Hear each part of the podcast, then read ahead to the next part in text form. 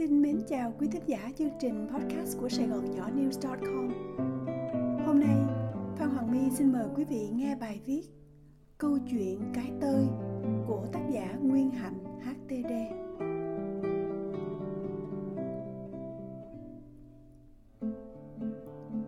Từ ngày định cư ở một xứ hiếm mưa Lắm lúc tôi tưởng chừng như không còn nhớ nhiều đến những cơn mưa vùng nhiệt đới.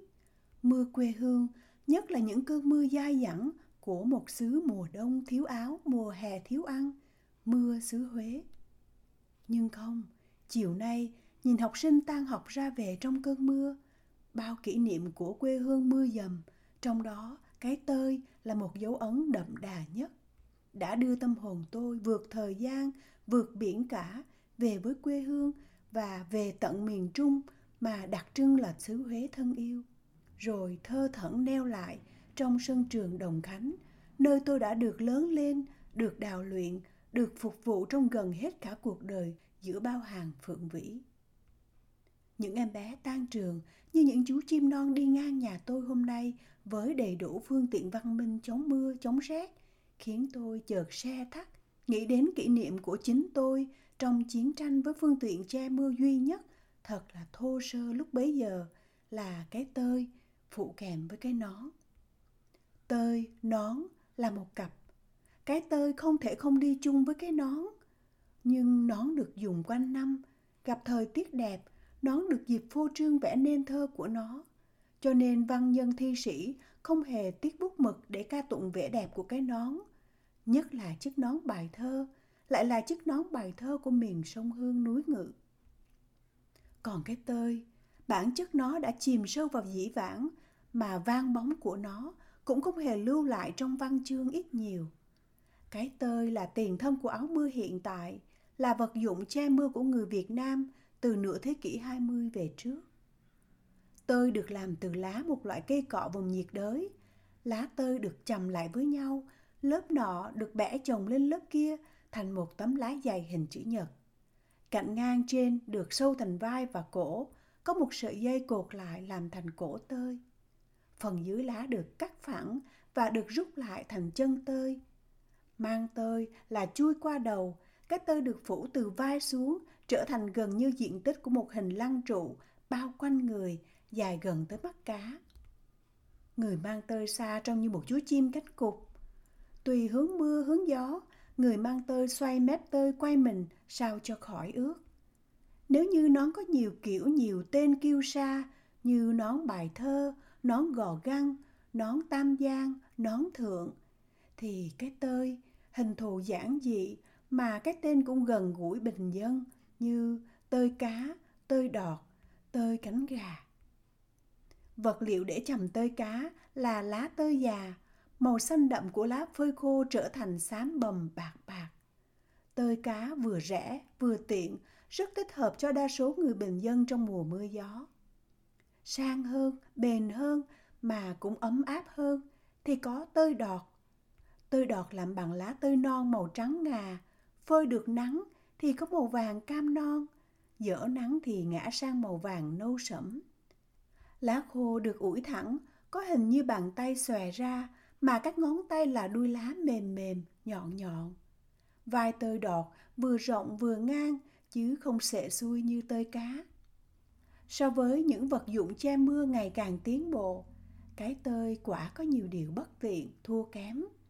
Nhưng bộ máy chọn lọc nhiệm màu của ký ức sao chỉ còn để lại trong tôi những kỷ niệm vặt vãnh dễ thương gắn liền với cái tơi trên những bước đường đi học của thời thơ ấu. Nhớ lại cái mưa dầm của xứ Huế. Mưa dài dễ sợ, lạnh dễ sợ, mà gió cũng dễ sợ. Đoạn đường dài đi bộ dưới mưa từ thành nội qua trường Đồng Khánh lại phải qua cầu Tràng Tiền, dài lê thê. Nhưng cảm giác còn lại trong tôi chỉ là sự ấm áp, cái ấm áp của một đứa bé được che mưa trốn gió trong chiếc tơ dày, nhất là khi được lúc thúc đi trong cái tơi với một bọc bắp rang đầy trong túi áo và bất chợt một đôi khi là sự nao nao xe thắt. Cái tơi đầu tiên trong đời tôi thật nhiều kỷ niệm gắn liền với trường Đồng Khánh. Mùa khai giảng, cô tôi dắt ra chợ Đông Ba mua một cái tơi và một cái nón. Cô cẩn thận dắt theo để đo cho vừa. Cái tơi cô mua cho là một cái tơi cá. Cô lựa kỹ để chọn cái có lá sáng hơn một chút. Cô trải bề trái cái tơi, rờ rờ từng đường chỉ, nắm vòng vai coi có chắc không, rồi ướm vào thân hình tôi xem có vừa không. Xong cái tơi vừa ý, cô mua thêm cái nón 15 vành và nài thêm một cái giải nón. Cô chụp cái nón lên đầu tôi trong bộ tơi nón mới rồi gõ gõ lên nón, cười. Ngõ như cái tay nẫm á. Ra khỏi chợ Đông Ba một lúc, trời đang tạnh, bỗng rỉ rả mưa. Tôi kéo cô núp dưới mái hiên tiệm ăn quốc tế cho đỡ ướt bộ tơi nón mà tôi muốn dành trọn vẹn cho ngày mai. Cô tôi không ngạc nhiên trước ý tưởng ngây ngô ấy, chỉ chép miệng. Hừm, dự cho được hoài răng, mưa Huế mà. Hồi hộp chờ đợi ngày mai đến trường, tôi thức khuya, xếp vuốt chiếc áo bằng vải dù đen, cái quần trắng, mấy quyển vở với cán bút, cặp tơi nón mới cũng được chiếm một địa vị cao hơn nhà bếp, được móc lên cao như một chú bù nhìn. Mưa dầm gió bất, nhưng nép trong cái tơi cá với một bọc bắp rang, đôi chân bé nhỏ đã được đỡ lạnh bằng đôi guốc gỗ. Nhưng khi về nhà mới thấy nhức rát ở sau chân. Quay lại cúi nhìn thì hai nhượng chân đều chảy máu. Cái tơi cá mới với hàng lá rất sắc đã cứa chân tôi trong mỗi bước đi mà tôi không hề hay biết. Mùa đông năm ấy đánh dấu một chuỗi ngày mới của đời tôi. Cùng với cái tơi, tôi hãnh diện được chen chúc trong hàng ngũ của những nữ sinh đồng khánh mà nhiều người hằng mong ước. Tôi được vào lớp đệ thất B2, lớp lớn nhất trường lúc bấy giờ chỉ mới đến đệ tứ mà thôi. Đây là thời gian cam khổ, hàng nhập cảng chưa thông, hàng ni lông chưa có, một số ít còn giữ được những cái áo tơ dầu dưới thời Pháp thuộc. Ngoài ra là tơi cá và tơi đọt. Áo tơi dầu bây giờ chưa gọi là cái áo mưa, là loại áo giống như cái áo măng tô, có hai mặt. Mặt trong là vải dày như nỉ, mặt ngoài có phết lớp dầu màu đen. Loại áo này cũng sột soạt và kém chịu nắng. Hệ áo hơi cũ là mặt dầu rạn nứt làm cho áo dễ bị thấm nước mưa, nhưng đó là loại sang nhất thời bấy giờ. Cả trường chỉ đếm được mấy áo của cô hiệu trưởng và một số ít thầy cô. Đến Tết năm đó, áo mưa ni lông đầu tiên xuất hiện tại trường Đồng Khánh. Hai bạn trong lớp tôi được dì và chị từ Pháp gửi về cho hai áo mưa ni lông đầu tiên tại trường và có lẽ cả trong thành phố Huế chăng? Ngày đầu, hai bạn mang tới, cả trường trố mắt đứng ngó theo. Xinh đẹp làm sao? Một cái màu xanh, một cái màu đỏ, tươi thắm giữa lùm xùm những nón cùng tơi ủ dột ướt át. Lại còn cái mũ áo nữa, bạn kéo lên trùm đầu thay cái nón. Đẹp đẽ, gọn gàng, vừa chắc lại còn ấm đầu ấm tai nữa. Và văn minh ghê. Bước lên thềm, bạn cởi áo, chỉ cần rũ nước và xếp nhỏ lại cho vô học bàn. Chắc chắn là nhiều người mơ ước lắm, nhưng trong đó chưa có tôi. Niềm mơ ước của tôi chỉ mới dừng ngang cái tơi đọt mà còn chưa có, huống gì cái áo mưa tân tiến đó.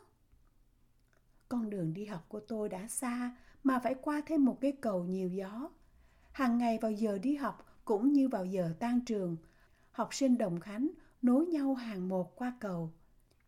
Trời nắng, áo trắng, nón trắng làm đẹp cầu bao nhiêu thì trời mưa, tơi cá, tơi đọt, nón xám đen trông ủ dột bấy nhiêu. Cái tơi quả có quá nhiều nhược điểm. Mang tơi cá mới, trước hết là phải chịu cảnh lòng quê đi một bước đường một đau cho đến khi cái chân tơi hết bén. Cái bất tiện hàng ngày cho học sinh chúng tôi là phải cất nón chào thầy cô khi đang mang tơi. Cái tơi được xoay mép theo chiều ngược gió, gặp thầy cô liền phải xoay lại ra trước để có thể thò tay ra đưa lên dỡ nón. Thật ra thì cũng không phải là dở hẳn, chỉ cần nhích nghiêng cái nón cho có điệu, cộng với cái cúi đầu và một ánh mắt thay lời chào là đủ. Nhưng chỉ trong tích tắc đó thôi cũng đã đủ cho nước mưa hắt vào mép tơi, ướt dọc thân mình, lại còn theo cổ mà chảy ròng qua vai, xuống tới nách, chảy suốt dọc theo cánh tay. Mưa Huế mà, ướt và lạnh, nhưng có ai bắt phải chào đâu. Các thầy cô cũng thông cảm nên có lẽ không ai muốn đối diện để bắt học sinh cất nón chào, nhưng phần mình vẫn thích, vẫn cố tìm cách để chào. Được chào thầy cô, thấy vui vui, tâm trạng hay hay, một chút hãnh diện được làm học sinh đồng cánh. Mang tờ dù phải đi vòng qua cầu, xa hơn nhiều, tôi chẳng dám qua đò thừa phủ. Bởi cái tơi cá hoặc tơi đọt cứng ngắc, người ta không thể ngồi ở mép đò. Nhiều người đứng thì đò dễ mất thân bằng, nhất là khi gặp gió mạnh. Những cái tơi trở thành vật cản gió, đò càng dễ lật. Chìm đò với tơi cột quanh cổ thì chỉ có nước làm bạn với thủy tề mà thôi. Tuy nhiên, muốn thấy được cái ưu điểm lớn nhất của cái tơi, tưởng cũng nên quay về nơi thôn giả. Đối với người nông phu làm việc giữa ruộng đồng, nhất là những người đi cấy lúa, đi nhổ cỏ, với cái thế của con người chồm bò trên ruộng mạ, cái tơi có tác dụng như một cái mền cứng phủ xuôi trên lưng, vừa ấm, vừa ngăn được mưa, chắn được gió, mà không làm trở ngại phần đầu phải cúi xuống, cũng như không vướng bận đôi tay thoăn thoắt làm việc. Trường hợp này, tơi cá lại tiện dụng hơn tơi đọt vì nó ít cứng hơn và mép tơi mở rộng hơn. Cái tơi còn một biến thể khác thích hợp cho những người lao động mà đôi tay cần di chuyển như kéo xe chèo đò gọi là tơi cánh gà. Tơi này gồm hai phần trên dưới nối lại với nhau, có hai chỗ hở cho đôi tay thò ra, hai tay được che bằng hai mảnh tơi xòe ra như hai cái cánh gà. Đối với tất cả các nghề lao động nói trên, làm việc không kể mưa rét, cái tơi quả có đem lại ấm áp hơn là áo ni lông sau này. Chả thế mà người phụ nữ nông thôn khi lo lắng cho chồng làm việc dưới mưa dầm gió bất, đã gửi gắm được chút tin cậy vào cái tơi. Trời mưa thì mặt trời mưa, chồng tôi đi bừa, đã có cái tơi.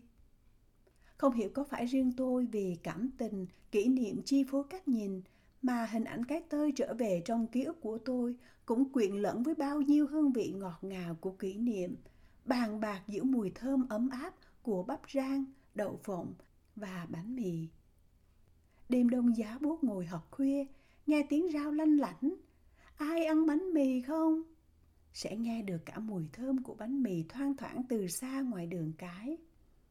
Tôi rã rủ mấy quyển vở cầu may có khi rụng ra một đồng do nhịn tiền đò ngang hôm trước.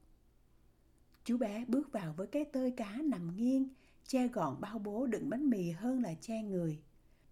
Chú bê bao bánh mì đặt lên bậc thềm và hắt cái tơi ra, mùi thơm tỏa lên ngọt ngào chi lạ. Bánh mì ủ trong mấy lần bao bố cũng được mang tơi cẩn thận nên vẫn nóng, vẫn giòn và thơm ngon dễ sợ. Thế hệ trẻ ngày nay, thức ăn dư thừa không thể nào cảm nhận được những cảm giác đó. Những cảm giác bắt nguồn từ vị giác, khứu giác thẩm thấu vào ruột gan, rồi xuyên qua tim, suốt lên não và động lại trong vòng lưu trữ của kỷ niệm mà theo đó hình ảnh của cái tơi cũng dập dềnh như những nét chấm phá của bức tranh xưa. Mùa mưa năm sau nữa, tôi cũng được thăng hoa. Băng qua cấp tơi đọt mà tôi từng mơ ước, tôi nay đã súng xính trong chiếc áo mưa ni lông màu xanh da trời. Áo mưa vừa tiện lợi, vừa đẹp đẽ, nhưng mỗi lúc qua cầu lạnh gió, nhất là những lúc mà hàng khuy nút dẫn nước mưa chui tuột vào đẫm ướt thân hình, tôi bỗng lại thấy thích nhớ lại cái tơi ấm áp ngày nào. Thực tế thì cũng tùy vùng, tùy lúc, cái tơi cũng vẫn còn xuất hiện rải rác ở các địa phương hẻo lánh, xa hẳn ánh sáng thị thành. Đôi lúc qua những vùng đó, bất chợt tôi còn thấy lại những cái tơi lá hoặc hơn nữa là những cái tơi làm bằng bao cát ni lông phế thải từ những đồn bót điêu tàn. Tôi xót thương cuộc sống vẫn còn khổ nghèo, lạc hậu dai dẳng của đồng bào tôi. Cái tơi cá, tơi đọt, cái áo dầu đã theo luật tiến hóa của xã hội mà biến dạng chuyển mình, lớp sau đẩy lớp trước cùng lùi dần vào dĩ vãng. Vật thể tiêu biến nhưng hình ảnh tồn tại, cho dù hình ảnh có nhạt nhòa nhưng kỷ niệm vẫn khắc ghi đậm sâu mãi mãi trong lòng. Nắng cháy mưa tuôn mà có được chiếc tơi, chiếc nón đúng lúc, thiết thực và thân thương biết chừng nào tinh thần lá lành đùm lá rách. ngày nay sau nửa vòng trái đất xa xôi vạn dặm sau nửa thế kỷ dài. Cô bé với chiếc tơi cá đứng dưới gốc cây phượng già trong sân trường ngày xưa vẫn còn quanh quẩn với bao hàng cây phượng vĩ đang cố nở hoa trên xứ người, gửi mến thương theo từng cánh hoa học trò bay về quê cũ, mong biến thành những chiếc nón, chiếc tơi đến với những đồng nghiệp đang còn cơ cực trong những lúc nắng lửa mưa dầm. Chiếc tơi hoài niệm mà thương cho nhau ấm áp để vương nhớ hoài. Còn chiếc áo tơi thật sự mà qua bao thế hệ đã phôi pha theo đà tiến hóa, nó cũng cùng chung số phận như ông đồ qua bài thơ nổi tiếng của vũ đình liên, ông đồ vẫn ngồi đó, bên đường không ai hay. Đã đi vào quên lãng, nhưng chiếc áo tơi của một thời thể hiện nếp sống sinh hoạt của người dân việt xưa trong bối cảnh còn lạc hậu nông nghiệp là chính. Tuy vị trí của nó không sâu đậm như chiếc áo dài quốc hồn, quốc túy, hay chiếc nón lá vẫn còn tồn tại đến bây giờ, nhưng nó cũng là một hình ảnh rất gợt gũi thân thương của người dân nghèo và bàn bạc nét quê hương. Còn chăng chỉ là trong ký ức. Viết để nhớ lại những ngày ấu thơ.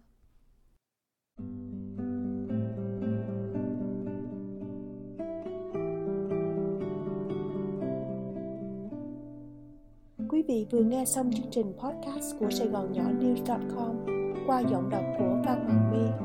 Mời quý vị đón nghe chương trình sau.